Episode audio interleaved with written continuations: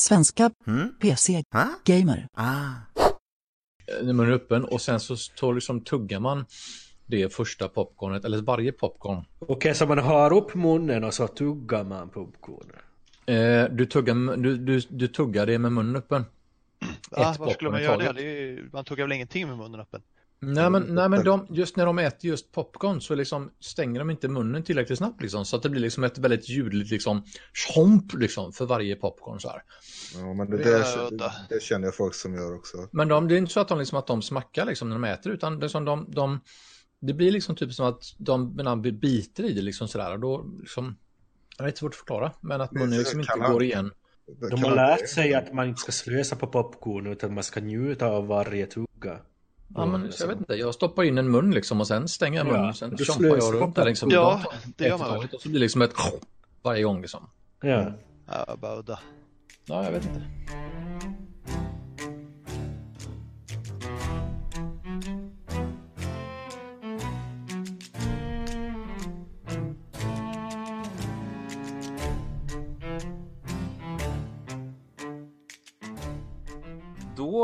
Tycker jag vi inleder det andra avsnittet av den här podcasten som jag eh, förstår att vi har valt att kalla för spelrum.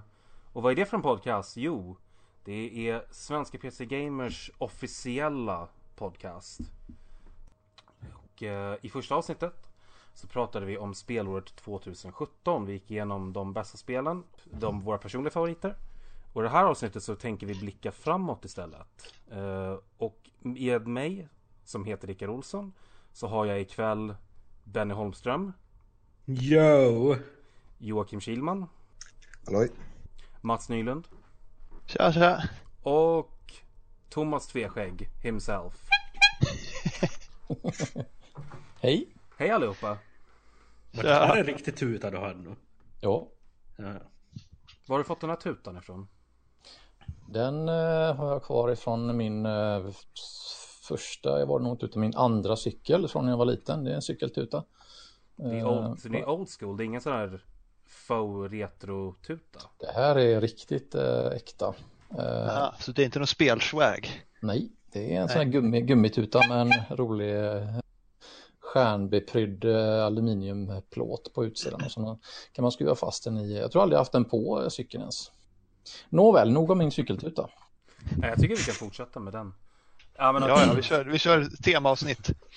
Tom, Thomas Tuta. Det känns som att Ja. det, det låter ju som ett bra namn på en, en liten minisession. Vi har en jingle till Ja. den och allting. Thomas Ja, tuta. faktiskt. Ja, vi- Någonting så här. Tom, Tompa gnäller i fem minuter om någonting. Jag skriver, jag skriver, jag skriver Och upp inleder det. med tutan. Jag skriver upp det. Vänta, nu skriver jag här. Thomas. Mm. Okej, men eh, som sagt, vi tänkte prata lite grann om, eh, eller blicka framåt mot 2018. Det är i och för sig lite sent nu, så att vi är halvvägs in i andra månaden på det här året. Men vi, det är fortfarande tio och en halv månad kvar av spel att se fram emot. Eh, så vi tänkte prata om några av dem, eh, toucha några av dem som vi ser mest fram emot. Och kanske inte har jättehöga förväntningar på också. Eh, jag tänkte att vi inleder det här avsnittet med ett spel som vi, jag tror alla av oss här har spelat det tillsammans. Eh, nämligen Rares stora comeback Sea of Thieves. Ja. Ja, det var ju lite otippat så här eh, månadens händelse i, i sena januari. Ja det var ju verkligen det. Det blev ju en, det blev ju något av ett event ändå. Känns lite som alla spelare, Väldigt, eller alla ville eh, spelare. Smart eh, marknadsföring också för övrigt. Att eh, en väldigt framgångsrik eh, beta-lansering. Ja, och jag hade ju Eh, suttit och väntat på, liksom, på Skull and Bones som är Ubisoft eh, Assassin's Creed Black Flag utan Assassin's Creed. Mm. Men sen hade jag så jäkla kul i den här betan så jag vill bara spela mer Sea of Thieves nu. Liksom. Jag Ja. hoppas att det stämmer här att det faktiskt kommer en öppen beta också innan lanseringen. Det ryktas ju lite grann om det. Sådana datagrävare på Reddit som har hittat lite sån där open Ja, de beta. hittar så mycket. Men det Precis. kan nog vara sant. Ja, Det känns, känns ju lite grann som att om, om de har varit i val, valet om att göra det eller inte så har de kanske fått uh, kött på benen nu liksom, eller vind i seglen. Uh, efter den här, förlåt, jag är här hela kvällen. Jag är här hela kvällen. Eh, Hur, av alltså, vi, eh, vi fick ju uppdrag att, att göra en liten lista innan det här podden. Hur många hade med of Thieves på sin lista? Jag hade det. Samma här. Inte jag. Inte jag. Nats, jag hade inte med det men jag räknar ju med att jag ska ha med det Mats. Fast Ja. jag, jag, i, och för sig så, I och för sig så har jag ju redan skvallrat om eh, min eh, lilla eh, temagrej Årets trend och där hade jag ju faktiskt med den. Jag har satt pirater som en av de eh, grejerna i år. Eh, jag gjorde en, en jättesnabb genomgång och hittade en, två, tre, fyra, fem, sex, sju piratspel som antingen har släppts nyss eller kommer i år. Eh, där utöver uh, Sea of Thieves och Skull and Bones så har vi eh, Tempest, Blackwake, Adventure Time, Pirates of the Enchiridion och Abandon Ship. Och sen har vi Corsair också som gick ur, eh, gick väl in i, i full release tror jag, sent förra året någon gång eller sommaren och sånt där. Ja, jag har något massa- early access här på Steam som heter Pirates of the Polygon Sea också. Ja, du ser. Och det finns fler tror jag. Ja. Ja, det är mycket Så- pirater nu. Det är, det är ganska, ganska coolt ehm, trend personligen. Det har Alltså- sett så mycket piratspel på sen typ, vad är det, Pirates? Är det Sid Meier's gamla serie? Det är väl Nej, typ den, eh, Det har jag installerat om sen vi spelade den här betan och det är fortfarande skitbra. Jag har köpt, tror jag, fyra eller fem böcker om pirater. och laddat ner alla piratspel jag kan på Steam. Så att jag, jag, Sen är du som en förvuxen Har du tonåring laddat ner Mats. alla piratspel? nej, inte alla, men ganska många. Du testade ju faktiskt gamla Pirates of the Burning Sea också bara för att finna det tyvärr lite tekniskt obsolet. Det var inte så bra som det var. Det var inte så bra som det hade kanske chans att kunna bli i alla fall. Du, det var ju, du och jag lirade en del nästan tio år sedan. De, eh, det var ju, om jag minns rätt, tufft redan då liksom med ekonomi och. Det behöver inte Ja, kanske sväva ut på det. De hade Ja, ju finansiering från Sony och sen när Sony drogs ur så släppte de det själva och nu, Mm. det finns faktiskt fortfarande att spela. Och det är ju ett piratspel online som är typ som Pirates, men det är inte jättebra. Ja. Det är så här lite fascinerande, inte för att det kanske spelar så himla stor roll, men lite fascinerande det här med hur, hur jättestora eh, klassiska eh, saker återkommer. Vi satt och snackade om Stålenhag här lite Simon innan eh, vi drog igång. Alltså menar pirater, vampyrer, liksom sci-fi, rymdfärder, dinosaurier, liksom. det, är så här, det går runt, runt, runt, runt liksom. Ehm, och nu är det tydligen pirater igen. Så att, eh, men visst, eh, det är väl fine med oss. Det är ju klassiskt kul tema. Liksom. Dessutom så, man menar, alltså, när, när Black Flag kom liksom, så det var ju många som redan då noterade typ, att fasen var kul och liksom, så här, gamla hedliga sjöstrider har vi inte sett på länge. Liksom. Nej, Eh, så att, varför inte? Och det var ju, eh, jag tror att vi alla håller med om att Sea of Thieves var väldigt lovande. Den betan som vi fick chansen att prova. Eh, Så jag tror att eh, det finns mycket potential där. Ja, det har vi, det har vi 20% suttit och snackat om i, i, vi suttit och snackat om när vi har lirat liksom att det har ju verkligen, det det är ju som gjort för liksom, det finns ju massa, massa innehåll man kan liksom slänga in i det där och det, det, det, det säger sig självt att det bara var en fraktion som man fick spela liksom i betan och så. Jag är visserligen, för, för egen del är jag fortfarande rädd att jag tror liksom att det kommer att kännas för, håller i det här nu, för ytligt. Ehm, ehm, Hur vågar du dra sådana här ordvitsar? Vågar, ja precis. Eh, nej, men jag tror att de skulle behöva liksom lite mer djup. Eh, men det, det, kommer ju. Men, eh, alltså det, det är ju både någon slags spelets både liksom eh, blessing and curse egentligen liksom att det är både det har lekfullheten och liksom att det är jättesnabbt och lätt att komma in i och det är lekfullt och det är färgglatt och det är jättefina eh, vädereffekter och så vidare. Men samtidigt så kanske det också blir då problemet att det kan bli lite för simplistiskt. Ehm, det, det har ju liksom inte, det har inte någon riktig tyngd i sig. Nej men det är väl Ja. lite grann eh, careful what you wish for scenariot känner jag. Att, jag tror att många tänker sig att ett spel där jag bara är pirat och jag har mina polare med mig och vi har var vår skepp och vi driver runt på havet. Och sen får man precis det och då känner man att gud vad tomt det här var och man vill, man vill egentligen ha någonting mer strukturerat kanske. Mm. Eh, Men det finns ju, vad jag tyckte var, var mest intressant med Sea of Thieves var ju att det finns en otrolig potential att bygga ut det. För att grundkonceptet känns ju verkligen som att det sitter ganska bra vid det här laget. Ja. Och sen Ja. kan du liksom Man kan säkert lägga in story-kampanjer och allt möjligt på det, på det, eh, den, det basutbudet liksom. Alltså, Ja, ko- kolla spel. alla stora online-spel. Alltså, det, det finns ju hur mycket skit som helst man kan lägga in där. Liksom. Alltså, massa olika slags tids, så här, tidsstressade uppdrag och liksom pusselgrejer och hitta det och hitta det och utmana varandra. Och det handlar liksom, det är ju mest en resursfråga egentligen. Det känns ju som att alltså, utan att ha grottat ner mig i det så liksom att det kanske inte är något svindyrt spel eh, och, och ta fram liksom. Framförallt så tror jag liksom att det kommer att det kommer att ösa in pengar till dem i början för att det har fått en jäkla massa hype.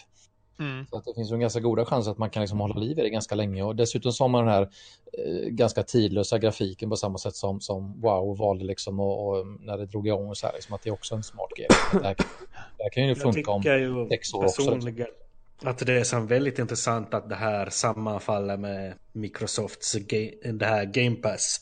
Att de ska börja som göra med de här första partstitlarna tillgängliga samma dag som det släpps via det här Xbox Game Pass. Mm. Och då tycker jag att det ska vara som väldigt mycket i Microsofts intresse att faktiskt se till att det här Sea of Thieves får många, många uppdateringar och att det hela tiden händer något nytt i det spelet. Så att folk blir uppmuntrade att som betala för det där Game Pass eh, månad efter månad. Mm. Ja, det tror jag. Ja, alltså, efter, efter liksom sex månader så är det när folk har fått ut spelets värde så att säga, då kommer det komma en, en eh, uppdatering eller ja. DLC av slag.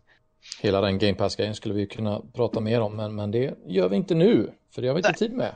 Nej, uh, men pratat... hur som helst, det här 20 mars kommer det, det vet vi redan. Det kommer bli grymt. Vi kommer streama såklart. Jag insisterar.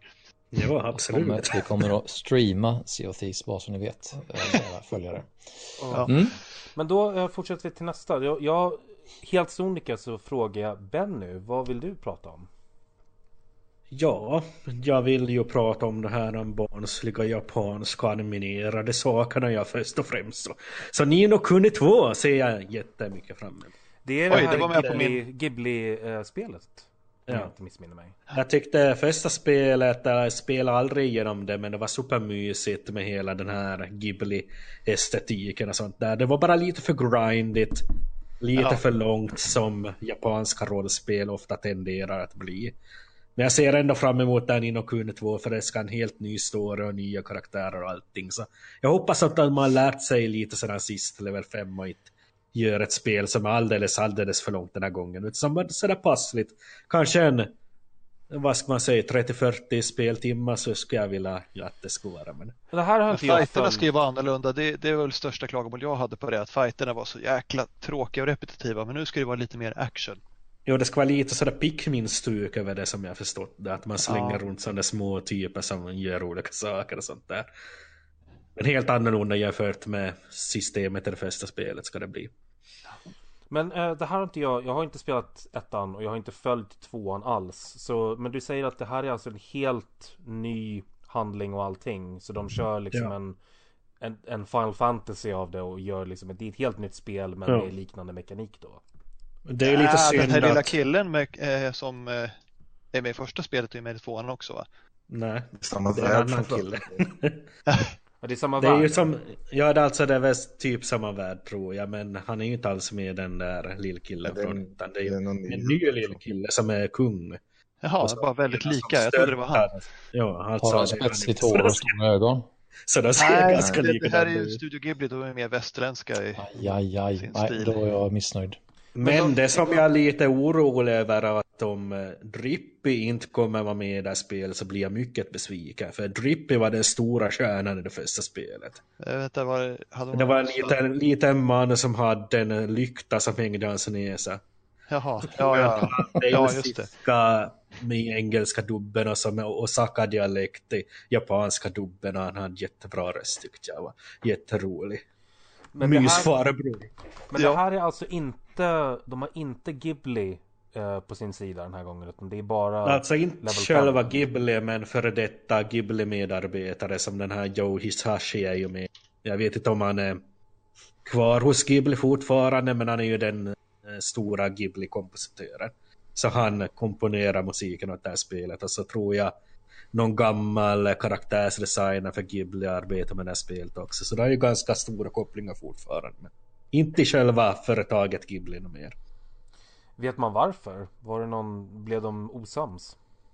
No, alltså Ghibli har ju som gått lite som det har gått med Ghibli nu. Jag vet inte riktigt om man ens ska kan tolka dem som en riktig studio idag. Det är lite som en klar situation med han Miyazaki som går i pension och sedan går han inte i pension.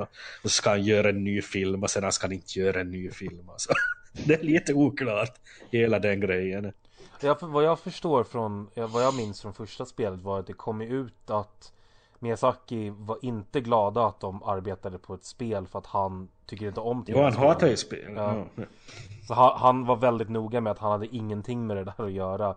Fast de sålde väldigt, väldigt hårt att det var ett Ghibli-spel och i Ja.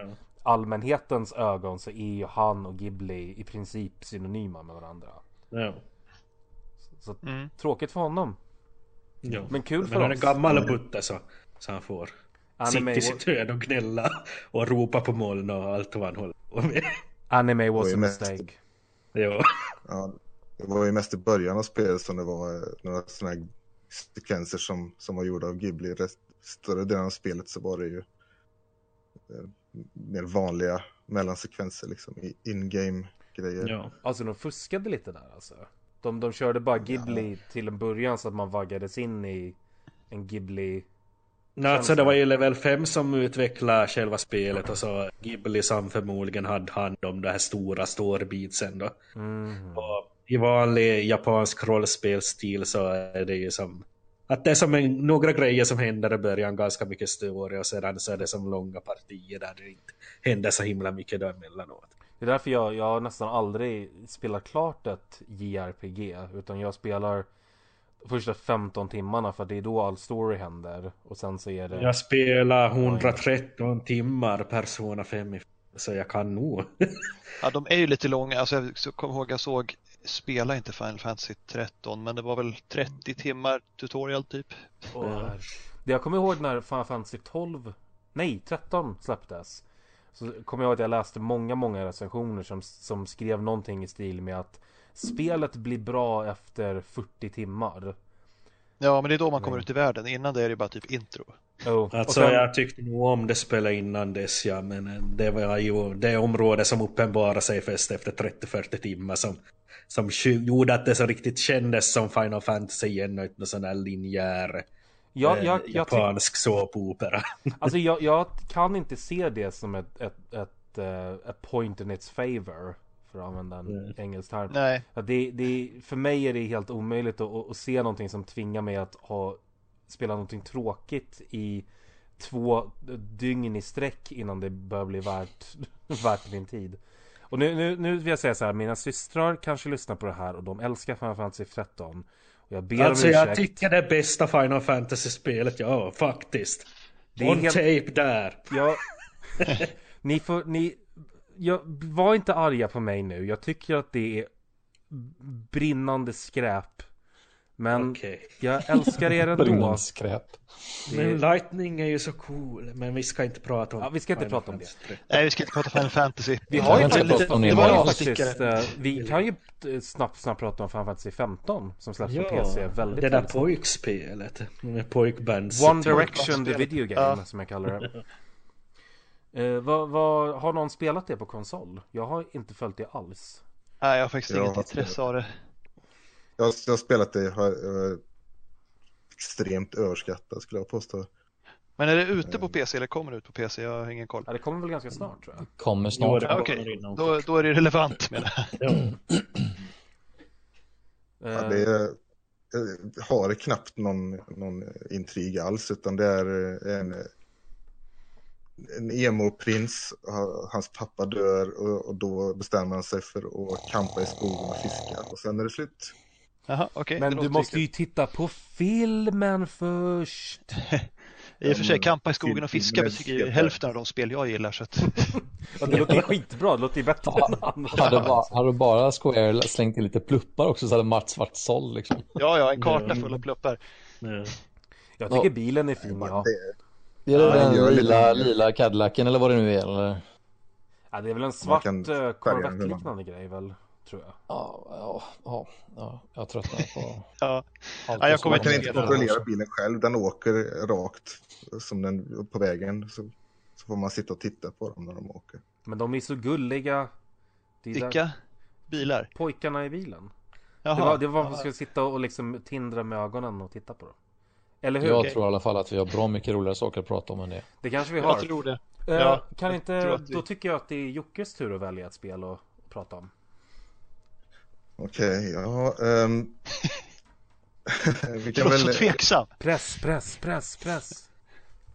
eh, vi kan väl ta Pillars of Eternity 2 då. Eh, och vi följer upp det här pirattemat. Ja, det är pirat eh, och rollspelstemat, så snyggt. Snyggt val. Shit, Ja. ja. Precis. Det är ju någonting annat än ett japanskt rollspel kan man väl inte säga. Det finns ju alltid utfyllnad i, i alla, alla rollspel oavsett om de är västerländska eller, eller österländska. Men eh, ett spel som Pillars of, eh, Pillars of Eternity vinner ju på att det är mer frihet. Man måste inte ägna sig åt så himla mycket utfyllnad. Det är inte så massa påtvingat grind och jag hoppas att det är så även i tvåan. Ehm, den nya grejen är att det är båtstrider och de här båtstriderna kommer vara turordningsbaserade till skillnad från landstriderna som är eh, mer som i Baldur's Gate att de är realtid ska man pausa. Men utvecklaren har också sagt att du, du måste inte hålla på och uppgradera det här skeppet och så är det, du kan ta det till slutet ändå om du tycker att de, just de här bitarna är tråkiga och den sortens valmöjlighet ser jag fram emot, eller hoppas jag funkar snarare. Men jag hoppas framförallt att just piratbiten blir intressant för det är ju det som sticker ut med spelet. Den är väl en ganska, jag har inte satt mig in jättemycket i det men, men vi kan väl passa på att nämna att vi kommer köra en stor Sverige-exklusiv artikel i vårt nästa nummer av succémagasinet Svenska PC Gamer. Eh, med det sagt, eh, det är väl en ganska påtaglig del eh, i tvåan som utspelar sig till havs också, är det inte det? Jo, det utspelar sig i en arkipelag, alltså en ögrupp. Så Mm. man måste åka, åka det här eh, skeppet mellan, mellan olika öar och utforska dem. Och, Aha, så det är ju lite pirattema eh, alltså. karibisk. Ja, det är lite så karibisk feeling på det. Jag, jag har testat eh, betan. Eh, det, det är lovande.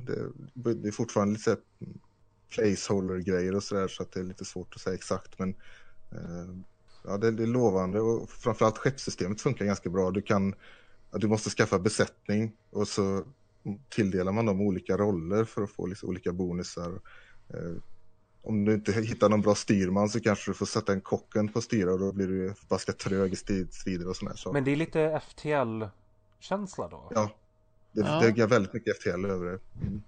Det låter, ju, det låter ju jättelovande, måste jag säga. Faktiskt. Mm. Det, ja, nu har jag inte spelat Pillars of Eternity men det var väl nästan sugen.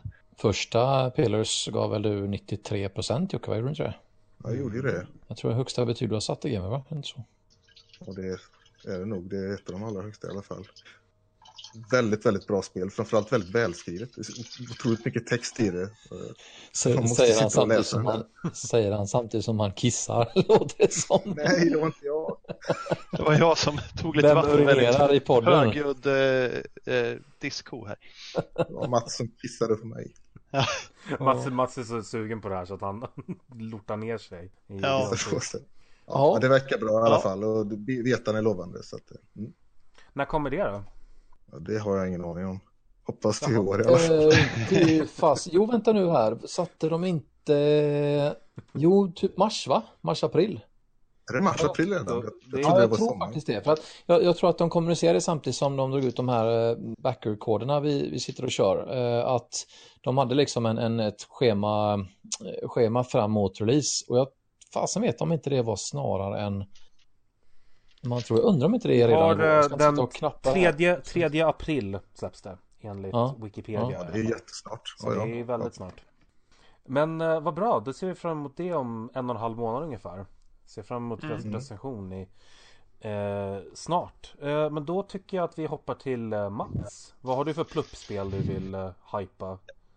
Pluppspel, måste det vara pluppspel? Nej men jag antog att det Låt var mig... det. Ja det kan vara det. Låt mig slå en flukt på min lista här. Eh, nej, faktiskt inte. Alltså jag har ju massa pluppspel men de är lite mer med på min bubblalista. Eh, så jag säger nog att nästa spel eh, får bli Farming Sim 19. Mm. Du ger dig inte. Som inte ens är utannonserat men eh, det kommer ju i slutet på det jämnt år så kommer det ett nytt Farming Sim. Det är etablerat nu. Mats ska vi säga som väl har gissningsvis ett fyrsiffrigt eh, antal speltimmar i Farm Sim-serien. Ja, förmodligen. Jag vet inte. Och så kommer ju Pure Farming 2018 också som eh, Ja. är lite konkurrens där så att jag vet inte. Det är, jag, jag tror att fortfarande Farming Sim kommer att vara bättre. Det, det låter för mig som att pure farming, då är det liksom det kristna farmandet då. Det är liksom den här rena. ja, jo. Jag tror att pure farming kommer att eh, komma sådana här några väldigt intressanta idéer som bara farming simulator snappar upp nästa gång. Ja, jag tror det också, för det är lite så varje år att det kommer liksom, Farming Sim kommer, de har gjort några förbättringar, lite snyggare, några nya så här mekaniker och sen kommer en jättestor populär mod som i, i år är till exempel, eller Farming Sim 17 så är det till exempel Seasons som inför årstider. Så det är någon sån mekanism räknar jag med i 19 som kommer. Vad gör man på vintern då? Ja, plogar snö och matar korna och sånt. Vad gör man på vinter på en bondgård? Man sitter och stirrar ut genom ett fönster. Du, du, man gör ungefär det du sa nu. Ja, man kan ju plöja lite om det är Många arbetar i skogen också. Ja, precis. Och det införde de i Farming Sim 15 så att som jag kollar på ja, nu, jag såg de här 447 timmar hade jag i det. Griplasta grejen. Alltså jag, jag, brukar säga det som, inte som att det är någon slags heligt mantra, men, men det är ändå lite så att spel som går ut på att göra sådana saker som jag kan göra IRL är sällan som jag lägger så många timmar på. Och även om spel som, alltså för att ta ett, ett, ett exempel som jag har snackat om eh, internt tidigare, Stardew Valley, så eh, eh, släppte jag det efter ett tag för att jag kände liksom typ att okej, okay, så här, här odlar man saker och man skördar saker och man fäller träd och så där. Typ, ja, men det är ungefär sånt som jag kan göra om jag får tid över på min fritid som månskensbonde. Men kan, du gå in i, kan du gå in i en grotta och hitta diamanter i stenar? Nej, nej okej. Det, det, kan jag inte vad jag vet. Men eh, jag ska inte säga att det är bara därför jag undviker dem heller. Men, men det är lite samma sak med farmsim. Det känns ungefär typ som att ja, men jag kan gå ut och sätta mig i min egen traktor och köra runt lite. Uh, så att, jo, um... det ligger väl mycket i det. Jag menar, men jag, jag, jag som liksom har vuxit upp på landet men bor i stan känner ju någon slags, någon slags ro när jag spelar de här spelen. Liksom, när, jag, när jag mm. plöjer mina åkrar. Ja, du är inte ensam. Nej, jag är uppenbarligen inte det för de säljer ju skitbra. Så jag ser fram emot det, är liksom, det, och eh, vad heter det? Men nu fick jag hjärnsläpp här. Pure Farming. Pure Farming 2018. Eh, och jag tror att det kommer bli ungefär som förra år, eller för förra året, men lite bättre. Och det är för det jag vill ha i det här fallet. Men nu, nu tycker jag, nu går vi snabbt igenom här. Vad, vad är det bästa Farming Simulator och vilket är det sämsta och varför? För att jag förstår inte hur de skiljer sig åt. Och då vill jag ha din alltså, åsikt. Alltså Farming Simulator, märket så att säga, från, från Studion Giants. Det, det är liksom spelet som mer eller mindre började alltihop med 2009 tror jag det var första. Och de har ju bara utvecklats och blivit lite, lite bättre och det är så här precis lagom nivå av casual eh, spel och seriös bondesimulator. Det är någonstans i mitten och det hittar, hittar liksom hela tiden precis rätt nivå. Eh, sen finns det ju några spel som eh, gör liknande grejer som Farm Expert och eh, Professional Farmer och några till eh, som, ja, de är inte lika kul. De har inte riktigt den där balansen. Eller så är de jäkligt dåliga och bara gjorda för att casha in på Farming Sims framgångar liksom. Men det är det som jag har så svårt med de här, eftersom att jag inte spelar speciellt många av de här spelen som heter någonting simulator. Att det är ja. extremt svårt att få grepp om vilka som är bra på riktigt och vilka som är, ja men som du säger, de här cash-in grejerna för att de från, ett, från man tittar på Steam så ser de mer eller mindre exakt likadana ut. Um, alltså efter att ha gjort en YouTube eh, Ja, efter att ha gjort en YouTube-serie med 64 av de här spelen så kan jag säga att heter någonting Simulator så är det 99% sannolikhet skit. Men det finns ju några guldkorn och det är Farming Sim är ett av dem.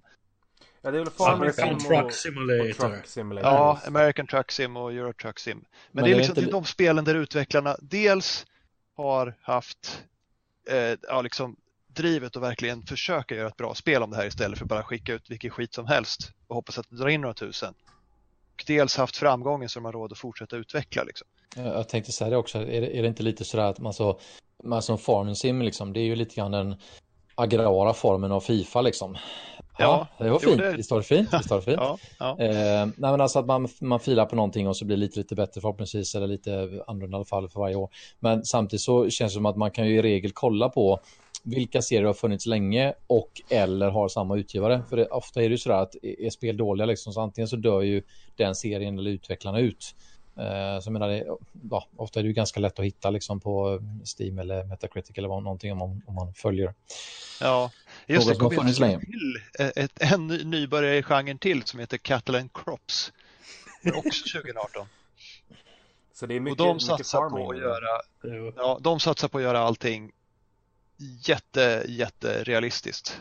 Eh, så här, superrealistisk fysik med lera och skit och jag tror att de har tagit sig vatten över huvudet. Det vore kul om de lyckas men jag tror inte de kommer göra det. Eh, den kommer ut i Early Access imorgon. Mm, Okej. Okay. Uh, eh, ja, jag tror att vi jag tror att vi lämnar Farming Simulator-världen där. Ja, vi har täckt den i erforderlig detalj tror jag. Vi kan, jag, jag kan i och för sig tänka mig att vi gör ett uh, temaavsnitt om det någon gång. För jag vill veta mer. Jag tycker att den här simulator-världen fascinerar mig. Att jag... Vi kan ju streama eh, Farming Sim 17. Ja, men det kanske finns, gör det. finns multiplayer. Det kanske gör det att du streamar det och så sitter vi andra och förundras över vad som händer framför oss. Jag, ja, jag... eller hjälper till och kör ner traktorerna i åar och sånt Nej, nej, nej, för fan. Absolut inte. Men eh, från Farming Simulator till Fares... Nej, jag kunde inte. Det funkar inte. Eh, min tur att välja spel. Vi får fixa det sen. min tur att välja spel och den här gången så tror jag att vi ska prata om eh, Josef Fares andra eh, spel A Way Out. Eh, som är... Oh, gud, vad heter hans studio nu? Är det Hazelight? Hazelight, ja. Ja. ja. Eh, som, det är deras första spel men det är Josef Fares andra spel som regissör. Hans första var Brothers, A Tale of Two Sons. Världens mest eh, poänglösa undertitel. Men ett spel som jag tyckte extremt mycket om faktiskt. Ett av mina favoriter från, eh, vad var det, 2013? Låter, låter rätt för mig. Låter rimligt. Eh, I alla fall 4-5 år sedan ungefär. Eh, mycket bra spel det och A Way Out är väl en, eh, en slags, eh, ja, jag vet inte om det ens kan ha någonting med Brothers att göra förutom att det är en, eh, man spelar som två eh, snubbar helt enkelt. En slags, en slags interaktiv eh, rymningssimulator slash äventyr på något sätt. Har jag fått för mig. Jag vet jag har lite svårt att få grepp om vad det här spelet egentligen, hur man faktiskt kommer att eh, spela det. För att det, det, känns som att han försöker sälja det här som någon slags vidareutveckling på Telltale Games formel på något sätt. Men är inte, inte liksom eh, USPen att man spelar på båda skärmarna samtidigt? Det är alltid split screen oavsett.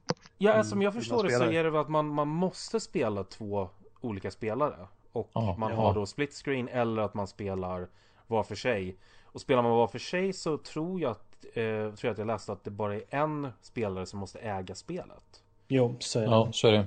De bjuder liksom på det är också en bra en smart, smart grej. Ja, det är en jäkligt smart grej tror jag. Um... Alltså jag har fått intryck att det kommer att vara mer eller mindre delat i vinjetter hela spelet. Att det är som massor med scener som följer på varandra. Så har man ett visst mål i en scen.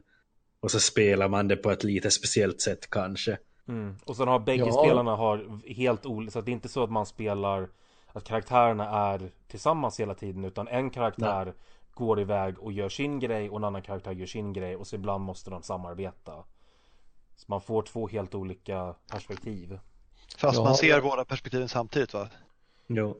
Ja. Fast gör man det om man spelar på olika, eh, alltså om två personer spelar online så ser man jo, alltså jag tror nog att det, hela spelet kommer att vara split screen för det är väl som hela det visuella språket i det spelet. Ah, okay, okay, det ska vara lite svårt att som förmedla samma känsla genom att ta bort ena skärmen. Ja, det, mm. det kanske... Jag har för mig att Fares sa det när de eh, berättade om det första gången.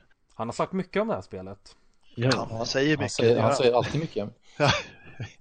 alltså det, det, det, jag, jag har också suttit och kikat lite som och, på um, och snacka lite om det här eh, spelet i år. Så där. Och jag tycker att det Alltså det, dels är det kul i sig att följa Josef tycker jag som, som liksom en innovatör och kreatör. För, att för, för hans del så handlar det lika mycket om att göra produkter som kanske ingen annan har gjort, liksom att hitta nya vägar. Eh, jag är lite, själv lite tveksam till, till manus och innehåll i A Way Out. Jag tycker att det ser ganska ja, så här lite, lite simpelt ut och så här, det finns scener så här, liksom, när man ska bonda, när man sitter och spelar gitarr tillsammans och, och liksom, så här, liksom att det är, det är en rymnings, alltså, rymnings, ja som du sa, rymningssimulator. Liksom, så att jag, jag är inte blown away av det jag har sett liksom av själva eh, manusbiten och, och eh, innehållet i sig. Men däremot så, så skulle det liksom kunna bli en, en mindre evolution i, i co-op, precis som Brothers blev. Eh, alltså hela liksom den här twin stick-grejen liksom som de körde där och, och här har man liksom split screen-grejen, du har eh, ett ex på två personer-grejen. Alltså Josef tänker liksom entreprenöriellt och innovativt lika mycket som han, som, som han liksom är en, en spelskapare. Liksom. Han är en, en skapare per se. Mm. Eh, egentligen.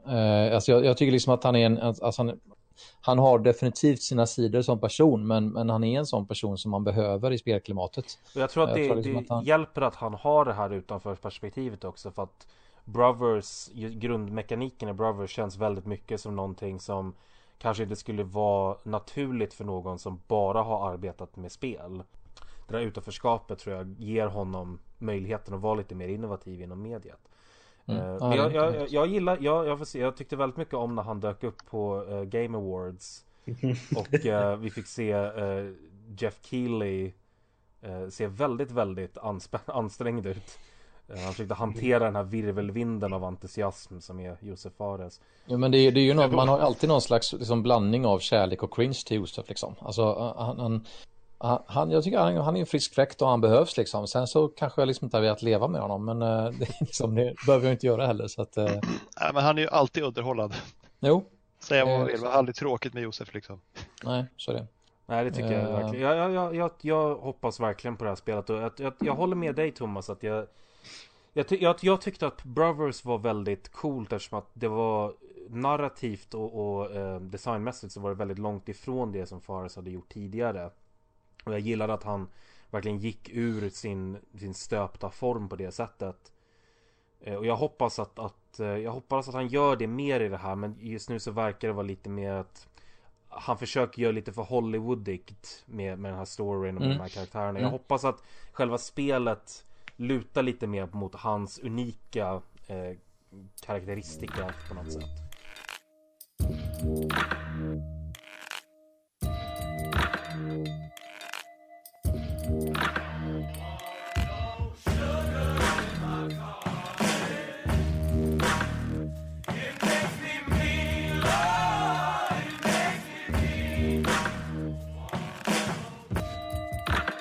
Från uh, A Way Out då så hoppar vi till uh, uh, vår nästa man till rakning. Fast ja, inte, absolut, inte, inte. absolut inte till rakning. men det är Thomas tur, vad vill du prata om? Eh, jag tänkte vi kunde prata om ett spel som heter Frostpunk. Eh, om vi hade hållit kvar vid eh, Mats Farm Sim som övergång så hade jag kunnat säga att här skördar man också saker eller något sånt. Men nu blev det ju Fares däremellan. Men, men så vi skiter i den övergången helt enkelt. eller möjligtvis om man vill säga något sånt här fånigt som att Fares är punkig så kan man, men nej, vi släpper den. Han är cool. för lite för hårt här tycker jag. Frostpunk av Eleven Studios som gjorde This War of Mine som det uppmärksammat för typ tre år sedan. Aha, eh, de eh, fortsätter med moraliska val som ger tyngd men de slänger in det i ett klassiskt RTS.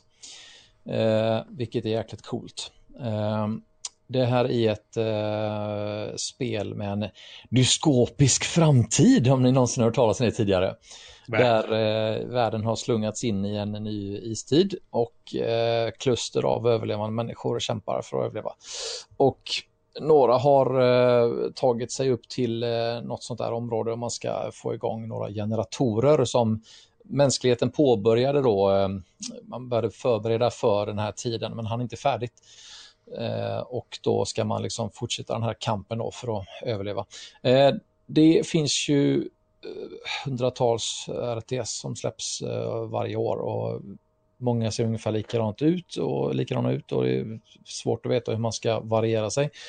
Vad man gör här är dels att man har en väldigt fin estetik. Det är eh, lite Metro-aktig, eh, eh, vad heter det, inte skara utan typ isköld eh, liksom på skärmen så att det spricker lite och eh, det är lite ska man säga, eh, lite, vad fasen heter det här, eh, nu åt jag upp ordet, eh, viktorianska H.P. Lovecraft, eh, cyber... Steampunk. Steampunk, ja. det är lite steampunk, ja. lite sån här... Det låter viktorianska... lite Snowpiercer. Vikt, viktorianskt snirkliga eh, typsnitt och kringelikrokar och sånt där i, i menyerna och sådär. Men det, det, det är tjusigt liksom så. Och sen så är det eh, även eh, fint när man zoomar in, eh, liksom det är barn som man kan sätta barn i arbete och så ser man dem lunka fram. Det var fint. Okej. Okay. ja, vackert. Nej, det där tog en vändning. ja, den, den, stora grejen är just det här med alla moraliska val. Jag fick lite, eh, jag fick lite och eh, då åt jag upp det igen, eh, Sanlesi-vibbar. Eh, och precis samma sak som This War of Mine då, hur man liksom tvingas in i val som är rätt drastiska då. Eh, man kan välja att ja, men nu eh, behöver vi fler personer som kan arbeta, de den behöver vi ha kvar i barnen. Eh, ska de arbeta? Och så finns det då en, en text som säger liksom att ja, det här tappar du och det här vinner du. Och, och det där tar rätt extrema eh, vändningar, precis som man kan tänka sig att det hade gjort i en, i en sån riktig situation om man hade befunnit sig i läget. Om du ska eh, tvångsamputera sjuka personer för att få, eh, för att få eh, eh, kroppsdelar och annat och sådär. Eh, så det, det, har liksom en, alltså det, det, varvar, det har en ganska tung inramning, vilket är kul, eller kul, det är annorlunda i ett RTS. För att det är annars liksom det här klassiska typ att ah, nu ska du hitta trä och eh, såga och så vidare. Och det gör man ju här också. Men du har liksom ett, en, en liten mer tyngd i bakgrunden. Eh, som jag tror kan även kanske liksom skapa tyngd i själva spelet. Det är ingenting som jag tror kommer liksom så kanske blåsa alla av stolen. Men jag tror att det är lite, lite förbisett. Vi har skrivit om det någon enstaka gång. Um, och visst, ja, klassiskt micromanagement och det är massa, du ska köa massa saker och du ska välja om du ska ut och såga det här, om du ska hämta eh, kol och så vidare. Och så vidare. Men ehm, det, det, har liksom den här blandningen av lite liksom This War of Mine och Sunless Sea och Fallout och det här ger eh, klar kul touch till, ehm, till RTS-genren i alla fall. Ja, vad, vad, jag, vad jag måste säga om det här som jag tycker är intressant, för vi pratade om att pirater är årets tema. Men jag känner att det här är, ett tema som börjar bli väldigt, väldigt vanligt nu och det är postapokalyptiska istids survival-spel. För att vi hade ju, vi har det här Prospunk på ingång. Sen har vi Fade to Silence. Vi har mm. um, Impact Winter. Vi har mm. Icy Frostbite. Vi har The Long Dark. Det finns säkert jättemånga fler som är i, som är i samma anda. Men just den här um, estetiken på postapokalyptiska survival-spel verkar bli väldigt populär på väldigt kort tid. Och det, det är väl Endless Winter på min Steam-lista och det här, eh, vad heter det nu med vargarna? Ja, The Long Dark. Det så, ja, The Long Dark. Ja. ja, det är mycket sånt. Men det är väl lite, det går i vågor där. Ja, men det är väl ja, det är ett, svar på, det är ett svar på att då, tidigare survival-spel var väldigt mycket djungeltema på. Ja. Då, tänker en, en, då tänker 200 utvecklare att aha, vi ska skilja oss från dem genom att göra ja. istid istället. Ja, precis. Eller så såg de på Snowpiercer. Ja. Bra film. Det och så tänker alla likadant samtidigt så kommer liksom mm. tre år senare kommer det åtta spel om ändlös vinter. Ett riktigt Snowpiercer-spel hade ju varit ordentligt coolt i och för sig. Är det här Metro, nya Metro lite som Snowpiercer? Att man har ett stort tåg som man åker omkring med? Jaha, det låter Det har jag hört lite på. Jo, det gör man. Men Frostbank i alla fall, när kommer det då? Uh, vet ej faktiskt. Jag kan ta och kolla upp det, se om, se om du har en... Um, de har TB, ju... Ehm, TBA på Steam. Att, ja, det finns ja. en demo, jag tror inte att den är publik eller offentlig den demon, men det finns en demo vet jag. Men uh, det, det dröjer nog ett tag. Ja, men kanske till vintern kanske. passande nog. Ja, till vintern. ja. ja. Nej, förstår inte det. Ja, det är om det. Det är om det. Uh, Benny, vad vill du prata om? Code Vine vill jag gärna lyfta fram. Det verkar vara som anime kombinerat med Dark Souls och Bandai Namco och uh, God Eater-studion tror jag. Om inte jag minns helt fel. Det här har jag noll ja. koll på och uh, så förklara vad det är vi ja, har att... Code vadå? Vine? Ja, Code Vine. Vane, men... Uh, Vane? Ja, Vane. Aldrig hört talas om. Nej, inte jag heller. Men det är i alla fall ett väldigt eh, Dark Souls-doftande spel. Jag gillar ju Dark Souls. Och Dark Souls i anime-stil, det är som riktigt att det som träffar dubbla rätt där för mig. Ja. Jag tyckte det verkar väldigt intressant att man spelar som eh, jag minns inte riktigt den exakta låren om att man spelar som någon sorts typs eh, halvvampyrer. Alltså, finns det någon animeflicka där som har en fin mössa på sig och, och sådana konstiga eh, robottentakler som sticker ut från ryggen och allt sånt där, sån där skit som jag tycker är bra. Men det här är ju bara, du beskriver ju bara ner automata nu. Jo, det är som årets Nier Automata tänker jag som i mitt huvud Ja. i alla fall. Nu ska vi se, tredje persons Dark Souls inspirerat står det på. Ja, jag såg bara Det- Dark Souls överallt på på en Wikipedia. klick. Ja. Ja. det verkar ju intressant. Eller nej, det verkar inte vara min typ av spel alls, men Code Vein alltså. Nej, men jag har försiktiga förhoppningar på det i alla fall. Så. Alright, Jocke. Något annat du vill eh, nämna? Ja, jag kan väl nämna, jag kan ta en dubbel, en dubbelmacka med eh, The Phantom Doctrine och eh, Phoenix Point. Båda är nämligen gammaldags turordningsbaserade spel. Eh, Phoenix Point vet vi inte så mycket om än, mer än att det är gjort, eh, det görs av Julian Gopp som skapade original XCOM för länge sedan. Mhm. Eh, Det håller jag med på kan jag säga. Ja, det håller jag väldigt också. Julian Gollop har gjort en del genom året. Han har bland annat gjort något Game Boy Advance-spel som heter Rebel Star och sådär. Så att han har inte försvunnit, men han har inte haft den här samma storhitten då som XCOM. Å andra sidan så spelar jag fortfarande XCOM så att... Han har... Ja, det gjorde jag tills det nya kom. Sen har det faktiskt ersatt det gamla, men jag tycker Mm. fortfarande det är ett av de bästa spel som har gjorts någonsin. Jag har faktiskt börjat eh, spela originalet igen nu bara för att se om det håller. Det, det gör det. Det är inte, ja, skitsamma. Eh, or- Original XCOM är ett fantastiskt spel och det är de, även de nya. Så jag hoppas att eh, den här gamla originalskaparen ska kunna göra någonting eh, fräsigt med Phoenix Point. Eh, och The Phantom Doctrine är också ett eh, turordningsbaserat spel, men där är det kalla kriget och spioner och, och, och den grejen så att man ska s- leta ledtrådar för att nysta fram en eh, global konspiration samtidigt som man eh, smyger omkring och eh, klubbar ner Sovjetagenter och håller på. Jag blev faktiskt eh, Just det. jättetaggad på Phantom Doctrine när jag eh, läste. Vi har ju kört på gångare nu på, på båda de här spelen. Och, eller Phantom Doctrine kommer vi att köra på nu. Av Phoenix har vi kört på innan. Eh, alltså ambitionsnivån där och, och alltså temat ambitionsnivå i kombination blir jag jättetaggad på. Eh, det kändes som att det, det liksom, jag, hade, så här, jag hade bara läst om det någon gång tidigare men det tog ett par rejäla kliv upp på hypeskalan för mig faktiskt. Det kändes, Det jäkligt, faktiskt, eh, eh, kändes jäkligt ambitiöst ut, alltså hur man liksom ska Ja. försöka sy ihop liksom sådana saker som liksom hjärntvätt och liksom skicka personer på upp, olika uppdrag och liksom du kan vara dubbelagent och du kan liksom bli, eh, ska jag säga, vad heter, ska säga, huggen i ryggen liksom av någon som har lurat dig tillbaka liksom fast du trodde att det var, agenten var på din sida och så vidare och så vidare.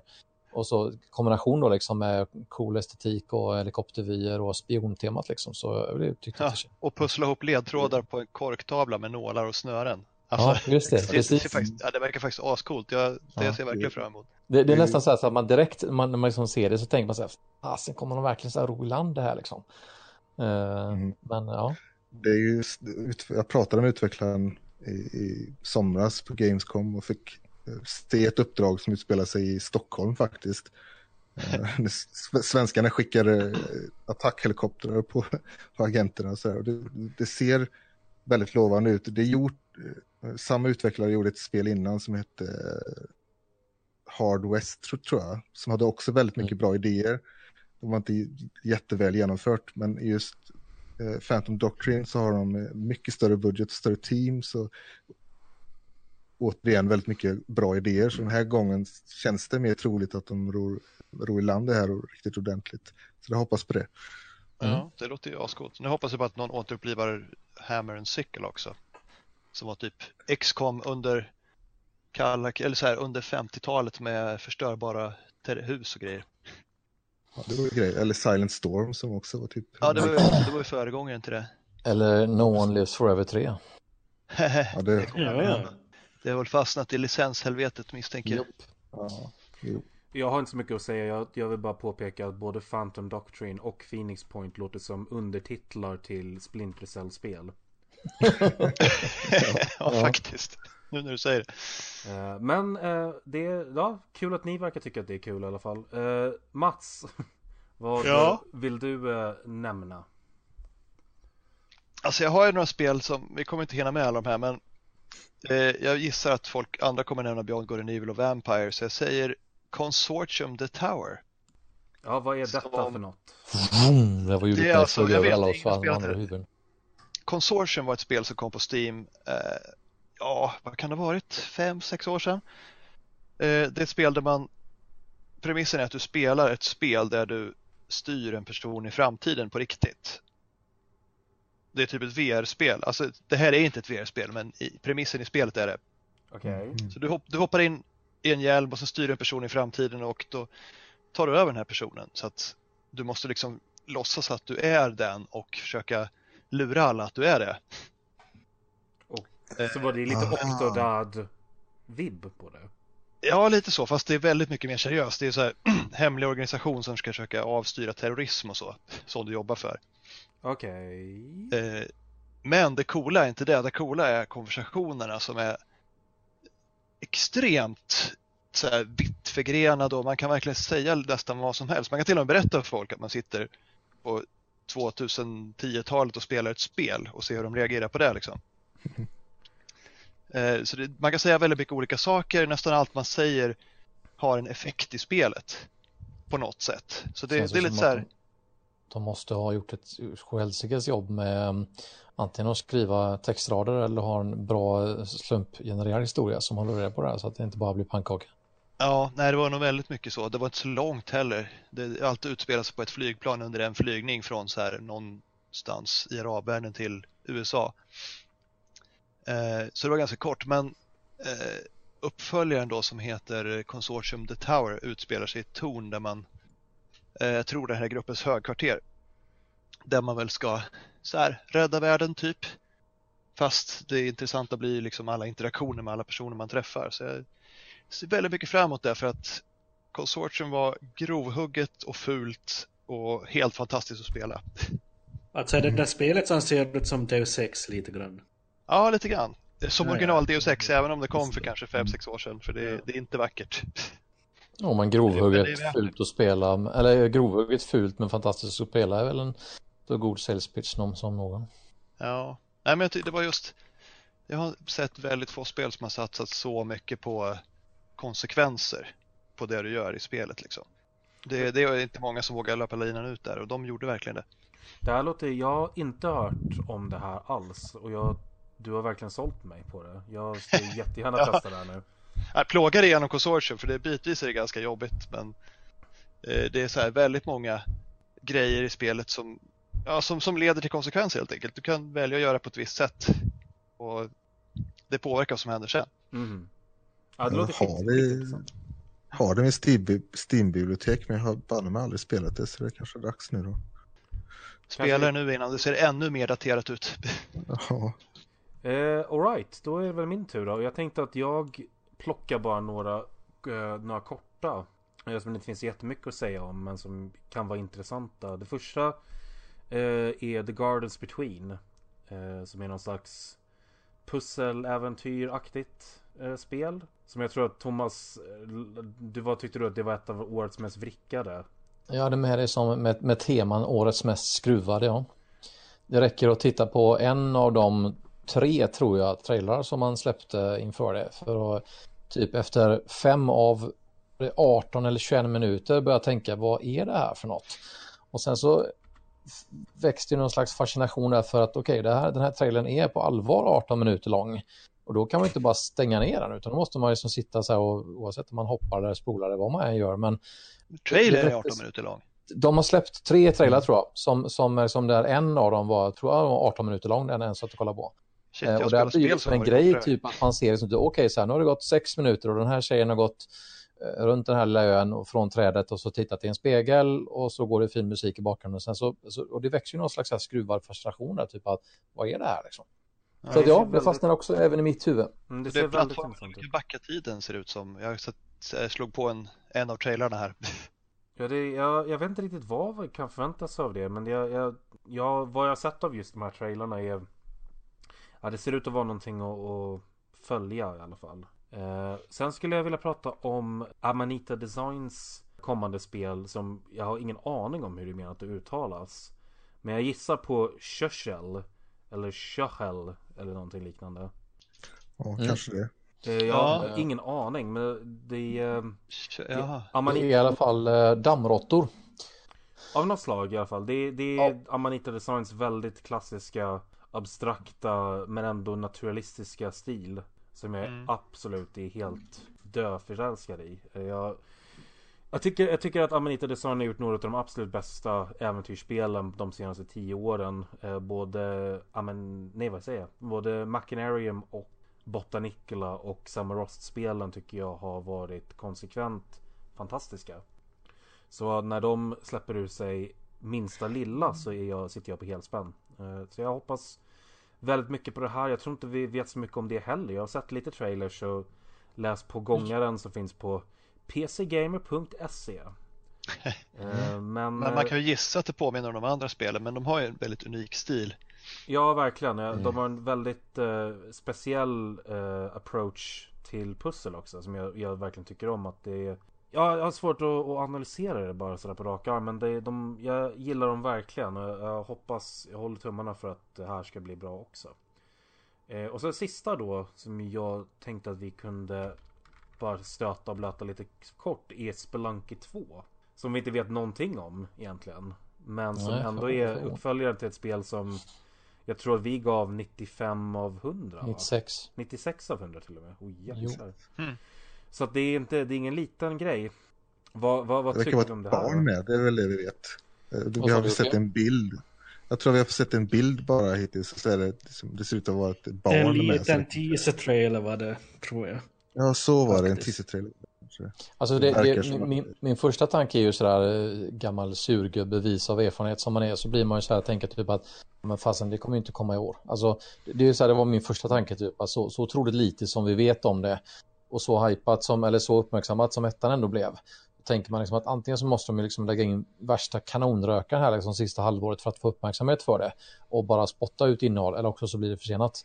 Och, och det, det, det eh, må ju vara som det är med det, men det, alltså, jag hade också det som en sån här om det nu mot förmodan hinner släppas då, att det är årets sleeper hit eh, eller under radarn-spel eh, hade jag som ett av dem bara spelat. Alltså inget av dem tycker jag det passar in på. För jag tror att man kan släppa det spelet precis när som helst. Och i samma ögonblick som det släpps så tar det över Twitch. Det tar över internet och så gör sin egen marknadsföring. Ja, fast alltså, jag är inte så himla säker på det, för att det känns liksom som att, alltså, att helt, var, varför skulle man liksom helt eh, skippa liksom en, en uppbyggnadskampanj liksom? Det finns ju ingen poäng i det. Alltså det, det är ju möjligtvis resursbrist Spara men pengar. Ja, ja, ja, ja, jag vet inte. Jag, det, det är därför som jag blir som här, alltså, Sleeper Hit är ju kanske inte helt eh, hundra, men, men det är så här liten spån, eh, spån eh, kring det. Men det känns lite så här som att antingen så riskerar man faktiskt liksom att släppa ett spel där ettan blev Alltså ettan var ju också liksom en så här lite sleeper hit. Det dök upp från ingenstans och så blev det som jättehyllat. Och tack vare liksom eh, mod och community-möjligheterna liksom, så blev ju, så det här fick, liksom, fick ju en förlängd eh, livslängd liksom, och som gjorde att det, liksom, att det växte och växte. Men, Eh, och hela, hela den här grejen med procedurellt och så som drog igång liksom där för några år sedan. Att liksom att, ja, om, omspelningsvärdet och så vidare. Men någonstans så känns det som att antingen så, så menar, dimper det helt plötsligt ner så tror jag att man gör bort sig liksom. Men det kan vara resursbrist. Men eh, nyfiken är man ju oavsett. Ja, jag, tror mer, jag är med på Bennys sida faktiskt. För att jag tror att om de, om de skulle göra en Beyoncé och släppa det här helt plötsligt. Imorgon så finns det bara på Steam. Så tror jag att det, det är nog marknadsföring. Jag tror att det, det skulle explodera på YouTube och, och Twitch med en gång. För att just att Spelunky är, ett sånt, är så, så oerhört starkt just i stream och Mm. ehm, vad säger man? eh, Ja, eh, jag menar liksom ja, influencer-sammanhang liksom, eller, Ja, eller precis. Att det, det är så perfekt. Men. Alltså, jag tycker att det är lite som pub på det sättet att det är ett spel som man blir sugen på att spela själv när man ser att det, någon streamar det. Jo, visst. Det är inte ett jag- spel jag- som alltså- man känner att man som kan nöja sig med att bara se på det utan man som bara, bara det här måste jag pröva. Fast, fast man behöver inte vara överens om allting heller givetvis. Ja, jag definitivt att man liksom bara bygga upp hypen. Det finns liksom, fast det finns ju ingen poäng i liksom att bara göra någonting helt, alltså stå så Alltså- stort är det inte liksom. Jag tror att om de får som, eh, och det borde inte vara så himla svårt, jag tror att de avslöjar det här spelet i samband med något Sony-event om jag minns fel. Så säkert att Sony är pigga på att marknadsföra det här spelet lite grann, det tror jag absolut. absolut. Ja. Får se E3 kanske framförallt, man liksom har gått och så har man liksom någonting på gång så ska ju liksom det in där om det ska i år liksom. Men eh, ja, den som lever får se. Mm. Absolut, och då Thomas, vad eh, skulle du vilja att vi nämner? Ja, nu har väl tre av er tror jag nämnt Vampire och ingen har pratat om det så att då är det väl dags tycker jag. Eh, Life is Strange-studion, ja, Vampyr. Life is Strange-studion. Det på svenska, hur? Ja, Vampyr. Ja, jag tänker vampyr, inte kan man säga också. Absolut inte. Life is Strange-studion, Don't Nods kommande. Um, som för mig, att jag tycker att det är intressant. Dels så är det en intressant studio bakom som har bra koll på berättande. Vilket jag tycker är intressant i sammanhanget eftersom ett sånt här spel helst då inte bara ska vara, eller om man nu inte väljer att göra det till liksom en, en eh, rak actionröjare utan man faktiskt försöker få lite substans och som moraliska val och konsekvenser och eh, liksom, bra dialog och, och så vidare. Och så vidare. Det gör det ju, eh, det ju, kan ju ge ett sånt spel otroligt mycket mer eh, substans. Eh, än om man bara liksom hade valt att köra det som, ett ja, lite simplare spel. Det som jag tycker är kul är att man har nu fått, sen senaste tiden fått se mycket mer av hela de här bitarna som jag just sa. Alltså man, man berättar, eller man talar om eh, hur mycket jobb man lagt ner på eh, bara persongalleriet i spelet, att alla ska ha en historia, du ska liksom kunna följa de här och alltså, hela de här. Man får ju eh, givetvis eh, osökta vibbar tillbaka till eh, Masquerade Bloodlines, eh, Trojkas eh, vampyrserie som också eh, som lyckades med det här om en många år sedan. Jag tyckte att... De var lite halvfärdiga tyvärr men det var ju jävligt bra. Ja, tokbuggiga men fasen vilken jäkla känsla i dem. Alltså stämningen och, och liksom konsekvenstänket och olika valen och så här. Och det, det, jag, hoppas, jag hoppas verkligen, jag har inte varit särskilt imponerad av striderna. Jag tycker att de ser rätt trista och stela ut. Eh, och jag hoppas att det liksom blir någonting som man kan så här förbise lite grann, typ att okej, okay, det här sidorna är inte jättekul och sådär och eh, man kan liksom få ut mycket av spelet som det är. Jag, jag, tror inte att jag kommer liksom att tycka att det är svinbra, men jag hoppas att det ska bli eh, lite åt, eh, jag, jag, tänker lite åt Dishonored-hållet liksom. Alltså det hade varit kul om man, om man lyckas faktiskt väva in eh, vem är det som håller på att dunsa med någonting hela tiden? Ja, det, är, det är mina grannar ovanför. Eh, jag, ska, jag, går upp och, och hugger halsen av dem när vi är klara. Ja, och sen installerar du vampyr. Passa vampyrtemat. Ja, du, du, sitter, du sitter bara här och ger mig idéer nu. ja, nej, men jag kan väl säga då att jag kan nå när man säger att jag är sugen. Förlåt. Sugen på... um, och sätta ja. tänderna i det här. Ja, precis. Ja. Jag skulle vilja vara sugen på vampyr, men jag är lite sådär avigt inställd till Dontnod faktiskt. Eh, utvecklarna. Jag, jag, vet, jag recenserade deras första spel, Remember Me eller vad det hette. Mm. Det var ju... Det var inte så bra va? Uh, nej, det var det fan inte. Uh, framförallt berättandet var riktigt, riktigt klantigt och, och dåligt. Och, och, jag hör ju till dem som även tycker att Life is Strange extremt ojämnt. Det är några, några grejer med det framförallt som gör, gör mig nästan upprörd spelare. Sen har det fina bitar också, men jag, jag är lite sådär, det är en ojämn studio för mig så kan vi säga. De har liksom mm. ofta rätt bra idéer, men sen så snurrar de in sig lite grann i... Ja, det är lite, jo, David, det, kan, det är lite David det kan Cage. Köpa. Arvid, ja, de har väldigt ja, mycket ambitioner.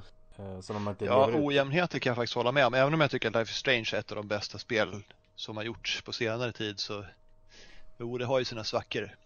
Ja, det har liksom en, hur de skildrar eh, funktionshinder till exempel och sådana grejer. Så, nu är inte jag sådär känslig av men det är, så, det är en sån, sån tråkig grej, som en riktigt så klappa på huvudet attityd som de kör med där. Och I Remember Me så har de väldigt så enkla sätt att ta sig ur återvändsgränder som de skriver in sig i och sådär. Så att, eh, ja, jag hoppas att de eh, tajtar till sitt manus i Vampyr för det känns som att det är det som är det viktigaste för dem att jobba på där med ett sånt spel. Jag tror lite grann liksom att det känns så här som att de, de är liksom och vad ska man säga, liksom lite grann så här liksom vid, vid scens tröskel någonstans liksom att de, de har det i sig liksom. De är där hela tiden så här och, och sniffar liksom på den riktiga mastodontgrejen liksom. Jag tror inte att Vampyr kommer att bli den heller. Men jag tror att det kan liksom vara nästa steg för dem liksom att, att dra in lite cash och etablera lite hype liksom och, och kunna liksom fortsätta bygga på någonting. Det känns som att de Mm. har liksom ett, ett bra tänk liksom och en bra, bra grund liksom att de är, ja, ja men det är så här, Ja. det, det kanske inte blir ett mästerverk liksom men, men värt att nämna i alla fall. Jag tror bara att de har väldigt mycket större ambitioner än de har budget. Det, det är deras problem.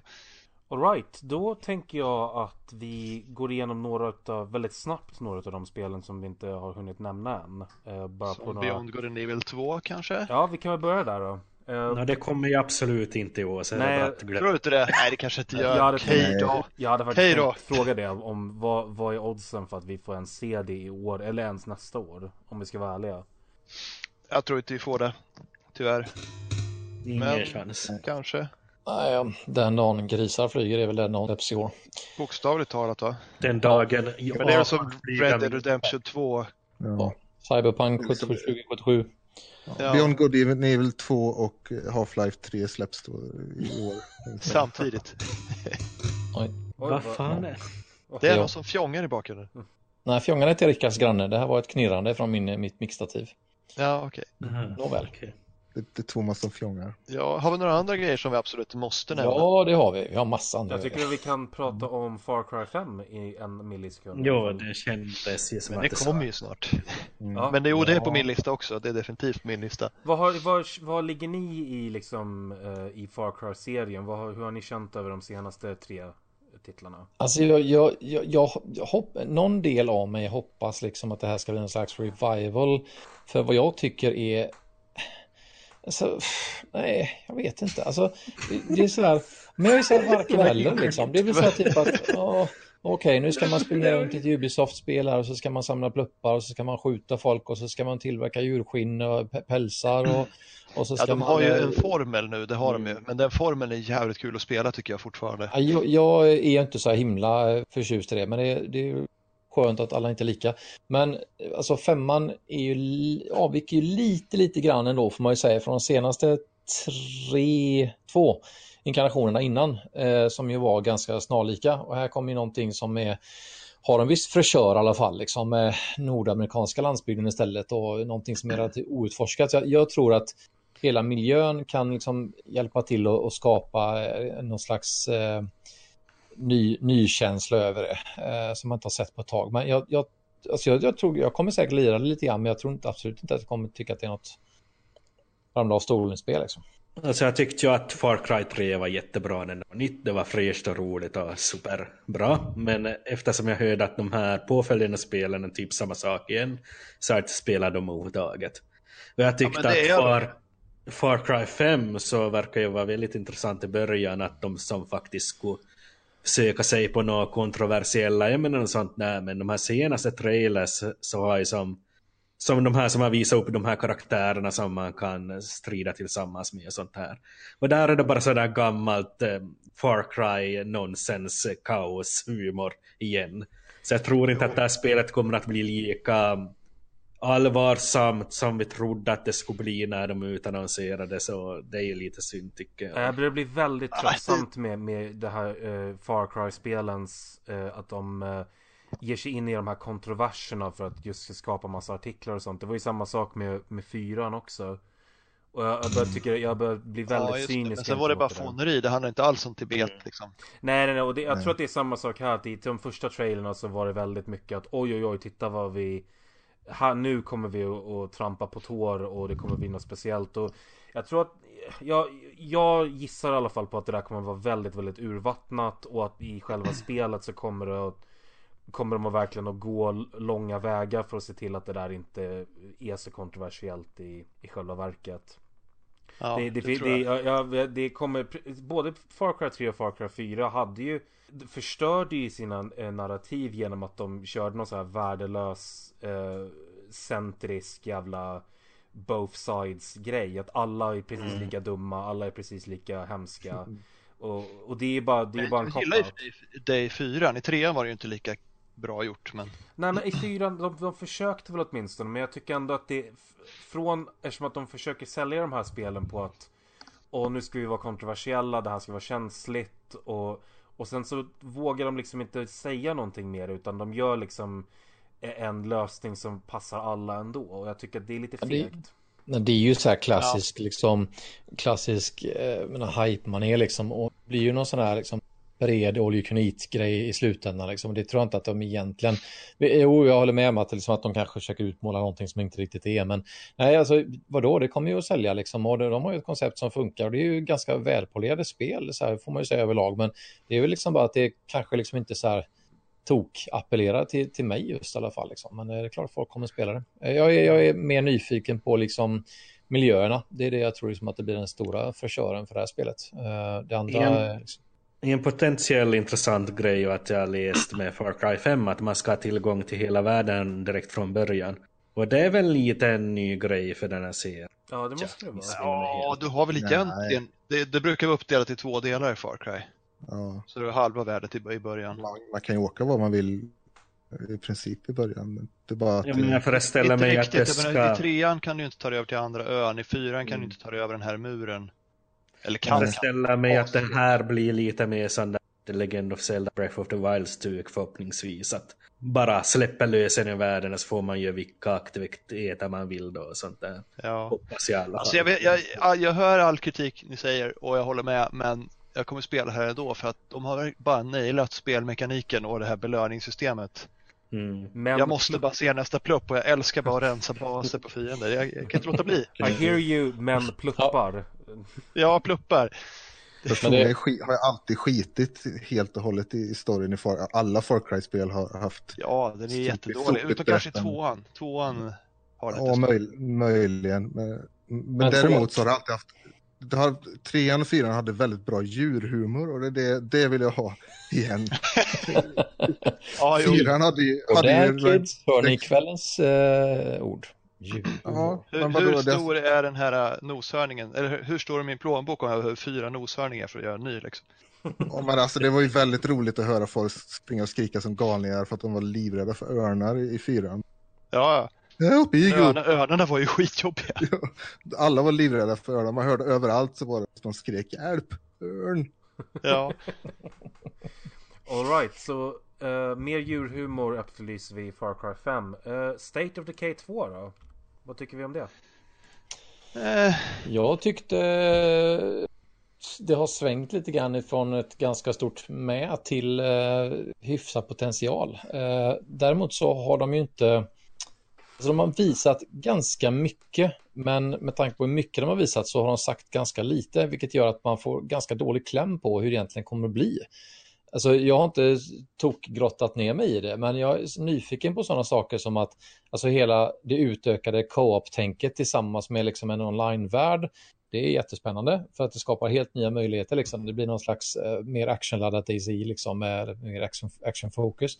Och, och de eh, som utökar de här, eh, det här eh, rolltänket ifrån ettan, liksom, typ att ja, men Kalle han är läkare, vi behöver honom och eh, Louise här hon kan det här, vi behöver henne, att du kan liksom bygga baser och eh, för, som, vad heter det, Eh, turtla in det liksom sådär och bygga det. Alltså det har många spelmekaniska inslag som känns ganska intressanta.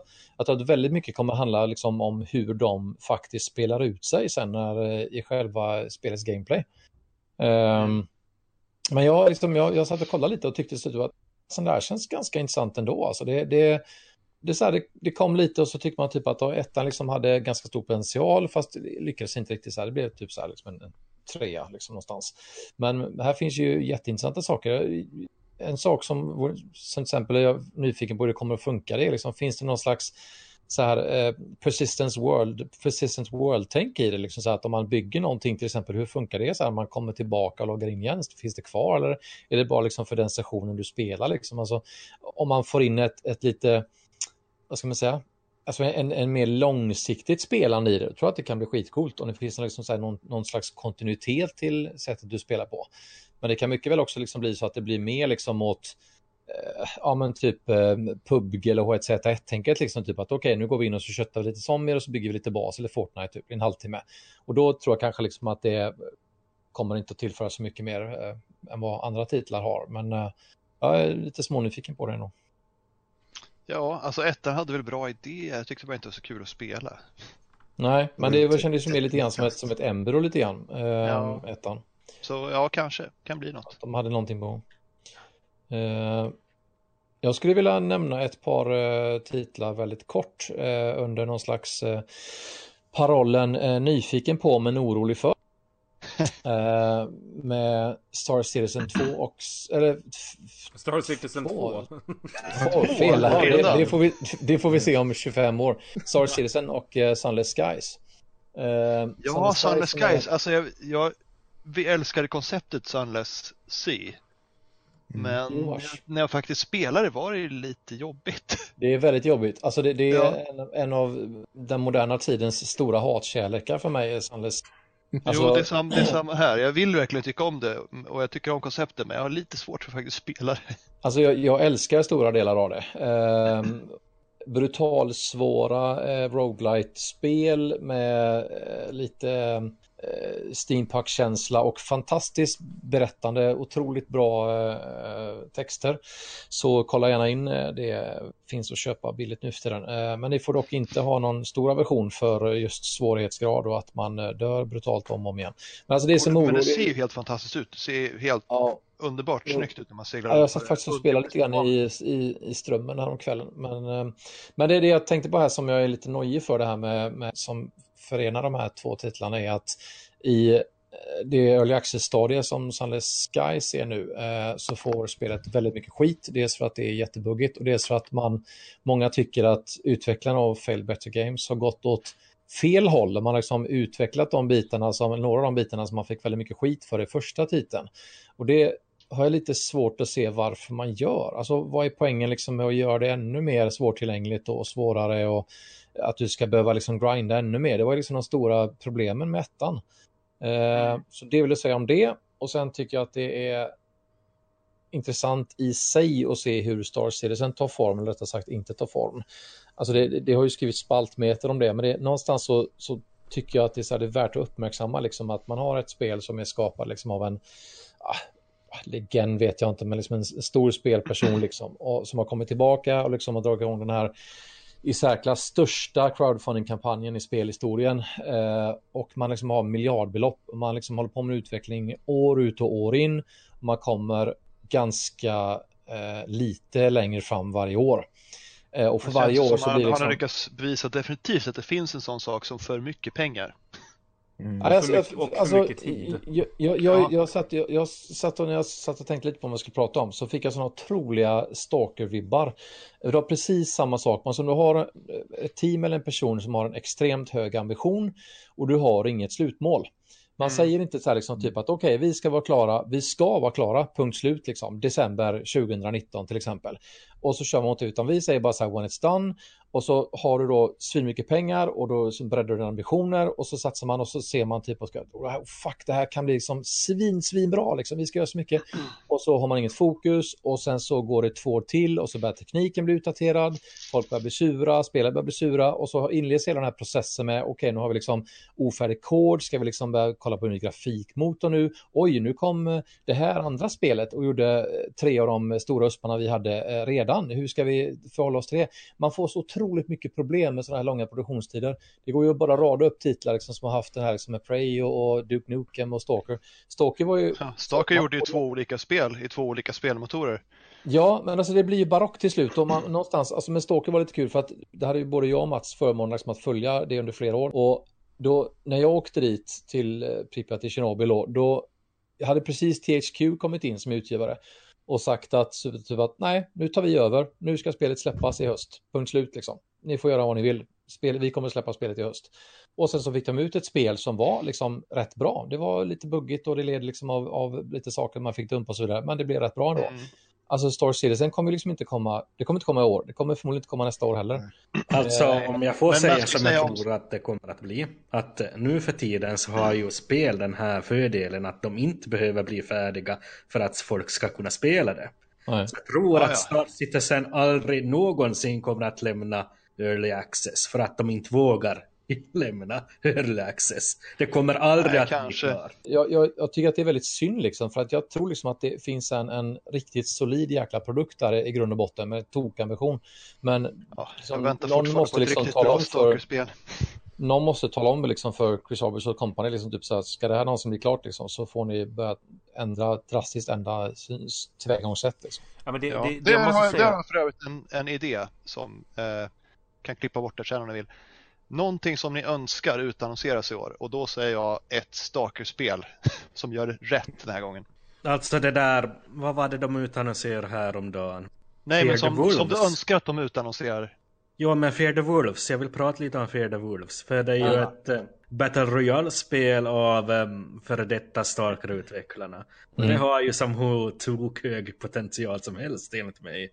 Mm. Att det kommer till och med att utspela sig i Tjernobyl med radioaktiva zoner och anomalier och allt sånt här. Alltså det låter, det låter som klippt och skuret för Battle Royale. Mm. Jo, det kan Escape göra. from Tarkov är lite samma sak fast där satsar vi på hyperrealism och det tror jag inte kommer bli något bra. Nej, alltså, ja. Nej, det finns många sådana här eh, bubblare. Jag, jag hade några andra sådana här som jag sådär, kanske kan bli något grejer. Eh, några spel som eh, har, har, har hypats mycket men som man kanske inte får se så mycket av som typ iMutant som ser ganska intressant ut.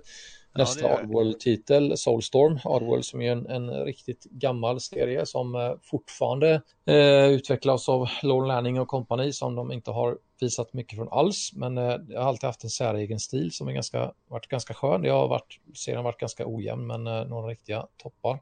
Ett spel apropå eh, Open World och eh, PubG och Battle Royale, tänk och Survival. Det finns ett spel som kommer som heter Scum Open World Prison Game.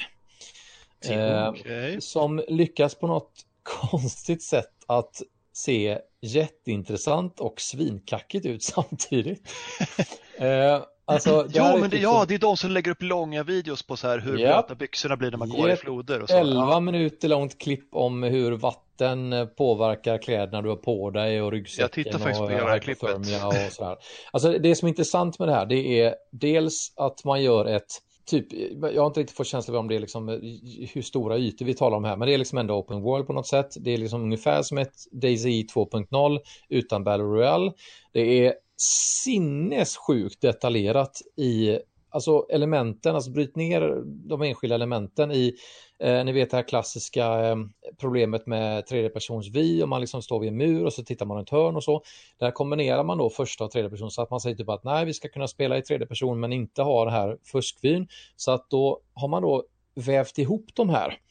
Så att står du vid en myr och tittar över i tredje person så ser du inte en fiende där. Och det, alltså det, det är så, finns så, så sjukt mycket Alltså allting, alltså det här med liksom fall-off när du skjuter och mörker och vad du ser och olika perception skills. Alltså det, det uppenbara som slår när man sitter och kollar på de här groteskt långa klippen är liksom att hur fasen ska de ha en chans att se ihop det här liksom med, med den här emissionsnivån? Alltså det här spelet kommer ju liksom vara, vara omsprunget med flera år sedan liksom när de släpper det. Men så ser man då att det är Crow Team, eh, Crow Team som gör det och Devolver som ger ut det. Och där blir det genast lite mer intressant för att Crow Team då som väl är mest kända för eh, Serious Sam-serien och sen ges spelet ut av Devolver som ju liksom är en av de senaste 6-7 årens eh, coolaste utgivare. Ja, Så att det är en bubblare som jag tycker man ska kolla in. Skam alltså.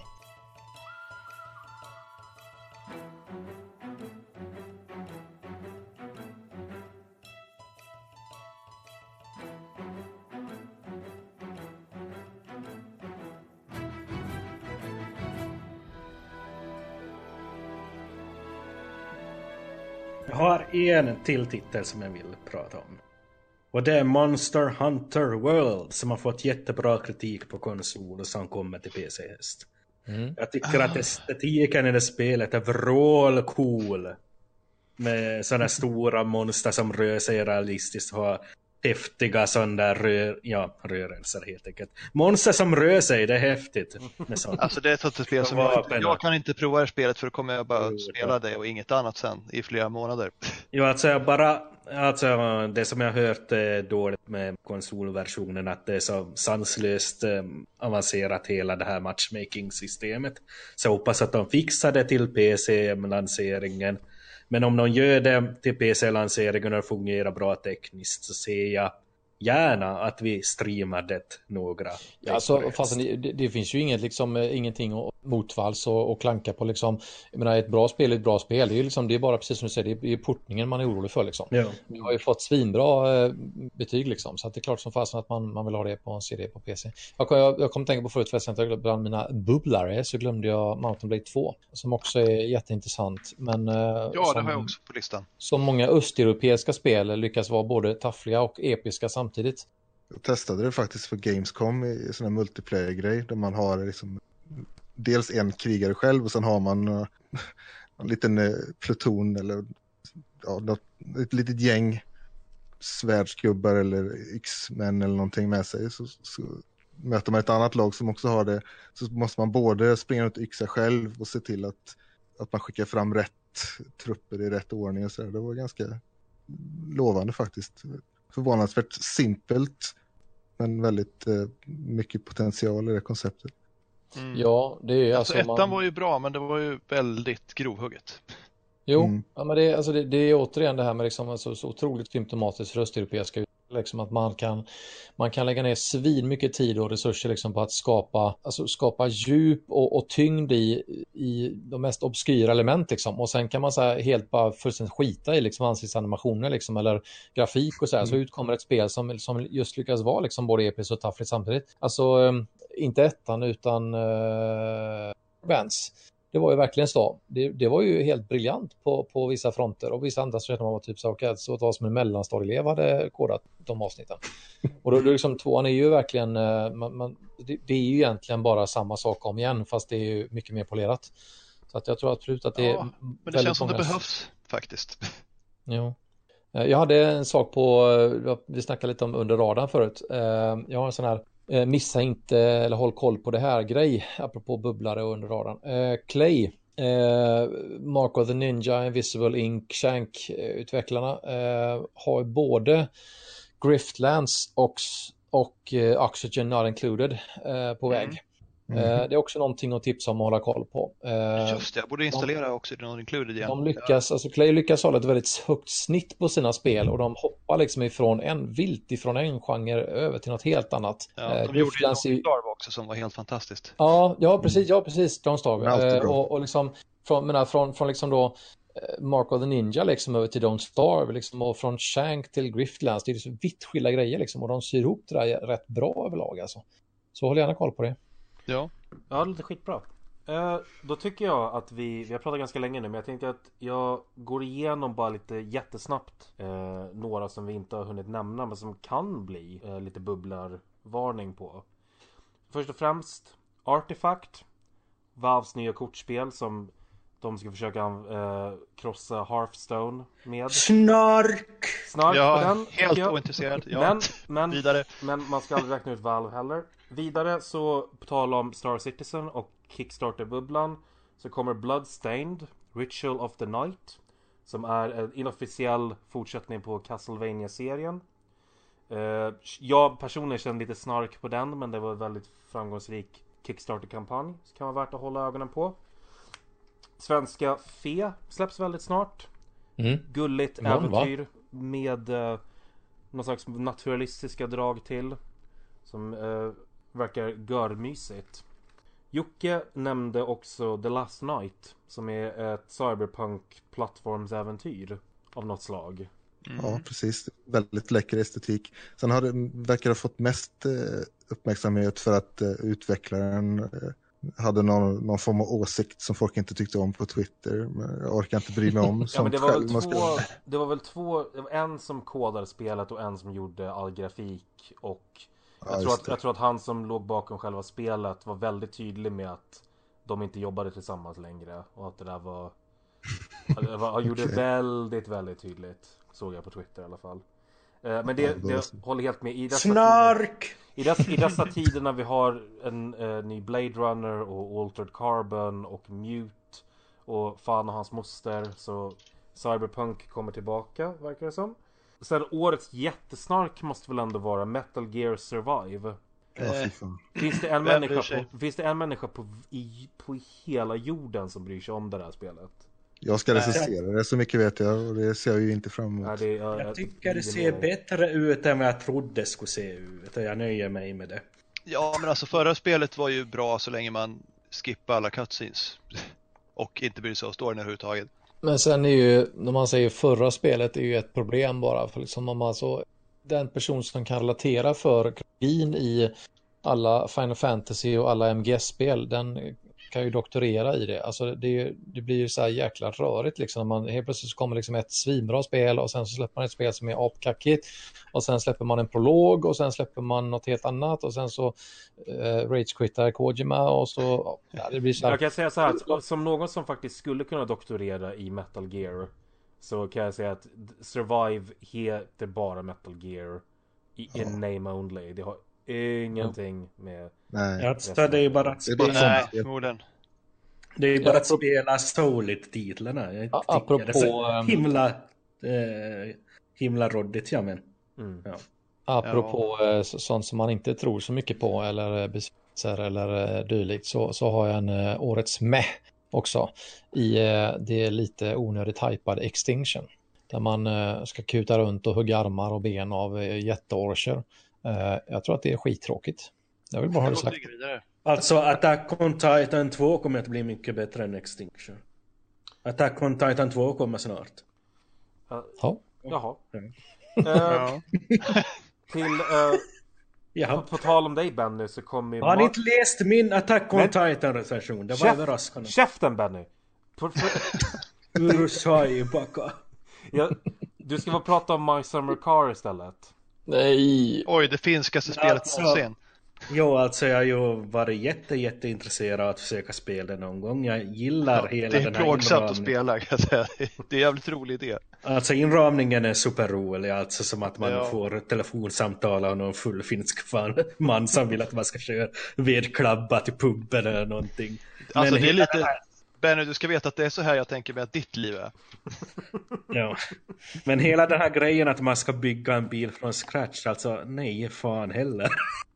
Inte vill jag. Jag vill spela en version av My Summer Car där man slipper bygga en bil och bara kan ränna runt på den finländska landsbygden och, och dricka öl och äh, äta korv och Men kan inte du uppnå det bara genom att öppna dörren?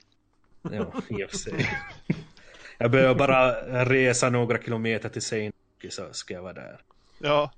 Burn på Nej men alltså det är en jätterolig idé med Summer Car men, men det, det är ju inte direkt GTA i Finland. Det, är, det har det, sina det, problem. det bästa med My. Summer Cars är att se på de där videorna på YouTube där han som har utvecklat spelet spelade och förklarade. Det. landsbygdsvideo Det är ju fantastiskt. Ja, Ja. can't catch a break. Det var så jävla... Ja, helt underbart. Ja. Eh, Utvecklaren är bättre än spelet. Ja. Men det, det, jag tror att det kan vara streamingmaterial alla Jalopy kanske. Eh, Ja. Definitivt streamingmaterial. Eh, och så två, de två sista då. Vi har sista säsongen av The Walking Dead. Som eh, känns som att den har pikat va? Den, den, Ja, men jag den tyckte som den andra var nu- bra. Ja, den andra var bra, den, och den, men den förra nu, den var... Den har jag inte orkat spela klart om jag ska vara ärlig. Nej, den var lite... Den var inte dålig, det var bara att den, den kändes väldigt eh, stereotyp och klyschig vid det laget. De har liksom gjort... Mm. De, det liksom, ja, nu, när, när, när någon skjuter en unge i huvudet så är det bara, ah, ah, okej, nu händer det igen. Men vi har ju vi har redan sett det här liksom. Ja, bara skjut Nej. ungen då för fan så vi kan komma vidare till slutet. Ja, jo, nej jag håller med. Det, det behövs inte en säsong till. Nej. Jag tror att det är s- smart av dem att ta den i mål. Och sista spelet som jag absolut inte kommer bli någon kioskvältare men som jag personligen ser fram emot. Och det är UFO 50 eller UFO 50. Mm, Eh, ja. Som är eh, bland annat från utvecklarna bakom, ska vi se, Downfall of Spelunky tror jag inblandade i det här. Och det är, en slags, eh, det, är, det är alltså en samling av 50 fullängdsspel inspirerade av Nintendo 8-bitars konsolen. Just det. Så det är, det. alltså, det är Okej. fem, och, det är, och de har påpekat att det är inte minispel utan det här är 50 fullskaliga spel. Och de räknar med att ska man klara av alla spelen i den här samlingen så kommer det att ta uppemot 200 timmar. Vilket är ganska maffigt för ett indie, eh, indiespel på det här sättet. Det som jag hoppas på i det spelet att det finns någon sorts um, kringliggande ramverk med någon handling. Det skulle vara jätteintressant. Ja, det, Att det man får nya tankarna- pusselbitar och sånt där när man klarar ett spel och går vidare till ett annat. Ja, det för ju tankarna till det här Action 52 som barn av min Mm. tid kommer ihåg. Fruktansvärt skit. det. jag kommer inte riktigt ihåg det men eh, Ja, Ja, Action 52. Alltså det är 52 värdelösa spel. Alltså, alla spelen är så dåliga så det, de är omöjliga att spela. Och den, här, Ja, den, här okej. såldes, den såldes ju för 200 dollar eller någonting. För de, de sa ju det att det är 52 spel. Och, så att man sparar pengar genom att köpa ett Ja, spel. det, det blir bara 4 dollar per spel eller något sånt där Ja. menar de på. Och så i, i princip, jag tror att 40 av de där spelen har game-breaking buggar och resten är total skit. Så att det... ja, ska man utveckla 50 spel så har man inte tid att lägga så mycket tid på varje. Jag tror att jag, jag, tror att jag har läst lite grann det där att, att killen som utvecklade det, han hade i princip ingen erfarenhet av att programmera. Han, han fattade bara att spel tjänar man pengar på. Så han, han knöckte ihop den där skiten på typ en vecka och släppte ut den och ja, sen resten är historia.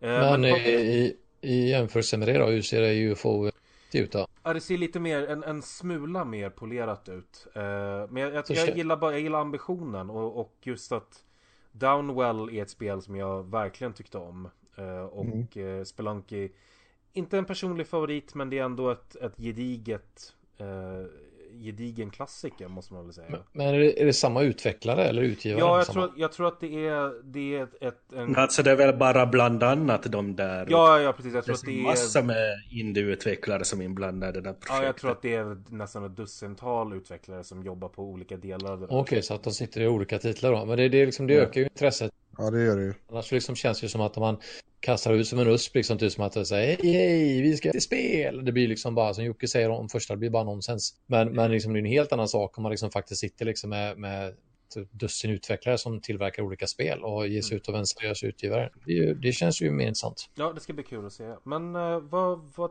tycker ni? Har vi täckt allt som kommer att hända de närmaste tio och en halv månaderna? Nej. Men vi kan väl Ah, det finns ju konstatera, fler grejer men konstatera att Psychonauts 2 inte släpps i år så därför har vi inte pratat om det. Annars skulle jag prata om det. Mm. Men det kommer två MechWarrior-spel, eller rättare sagt eh, Battletech och MechWarrior 5. Mm. Det blir lite kul. Men då så, blir det några, några avslutande ord från någon? Eh, mer och mer data. Mindre och mindre arbete. Ja, nej, det artar sig till ännu ett bra spelår. Bra spelår alltså. Ja, Och förhoppningsvis så kommer vi få ett helt år utav fler avsnitt av spelrum på köpet. minst ett till. Min, minst ett till, eh, inklusive det här. Så att, eh, Ja, Och nu precis. kan jag ju säga det här i den här podden så att eh, titta, alla, alla lyssnare har den här förväntningstiden. att Rickard så kommer att leda varje avsnitt av spelrum. För att citera, gal, för att citera Galenskaparna, det gamla, eh, en gamla dockan. Den här skiten blir ingen fri från. allra minst Så nu jag. är det på dig Rickard. Du Det- kommer att göra våra lyssnare besvikna om du nobbar oss i framtiden. Ingen press. Nej, ingen press. Fast jag är ganska van vid att göra folk besvikna så att eh, det ska nog inte vara något problem. Jo, det var din, fr- det var din fru Nu tycker jag det här tog en väldigt deppig vändning. Ja, men Det var din fru brukar säga också, sa jag. Men nu, då tycker jag att vi går ut, går ut i dur. Eh, Ja. Och säger tack till alla våra lyssnare. Tack till alla våra Tack, tack. läsare. Och följ oss på eh, Youtube, Facebook, Twitter. Jag tror det finns på Instagram också. Varje Mm. torsdag så streamar vi på Youtube. Jag tror att Minst. youtube.com slash svenska PC Gamer tror jag. Nej, slash C slash svenska beskamer. Ja, det kanske det var. Ni, ni, ni hittar det där på något sätt. Eh, men då, har, då tycker jag att vi eh, avslutar avsnitt nummer två av Spelrum. En podcast av och med Svenska PC Gamer. Jag säger tack till Benny. Tack till Joakim. Hej då. Jättetack till Mats. Tack, vad fick jag ett större tack? Äh, men, ja, jag vet inte, jag ville bara spacea till lite grann. Och ett superduper dunder tack till Thomas. Du. Och då hörs vi nästa månad. Hej hej allihopa!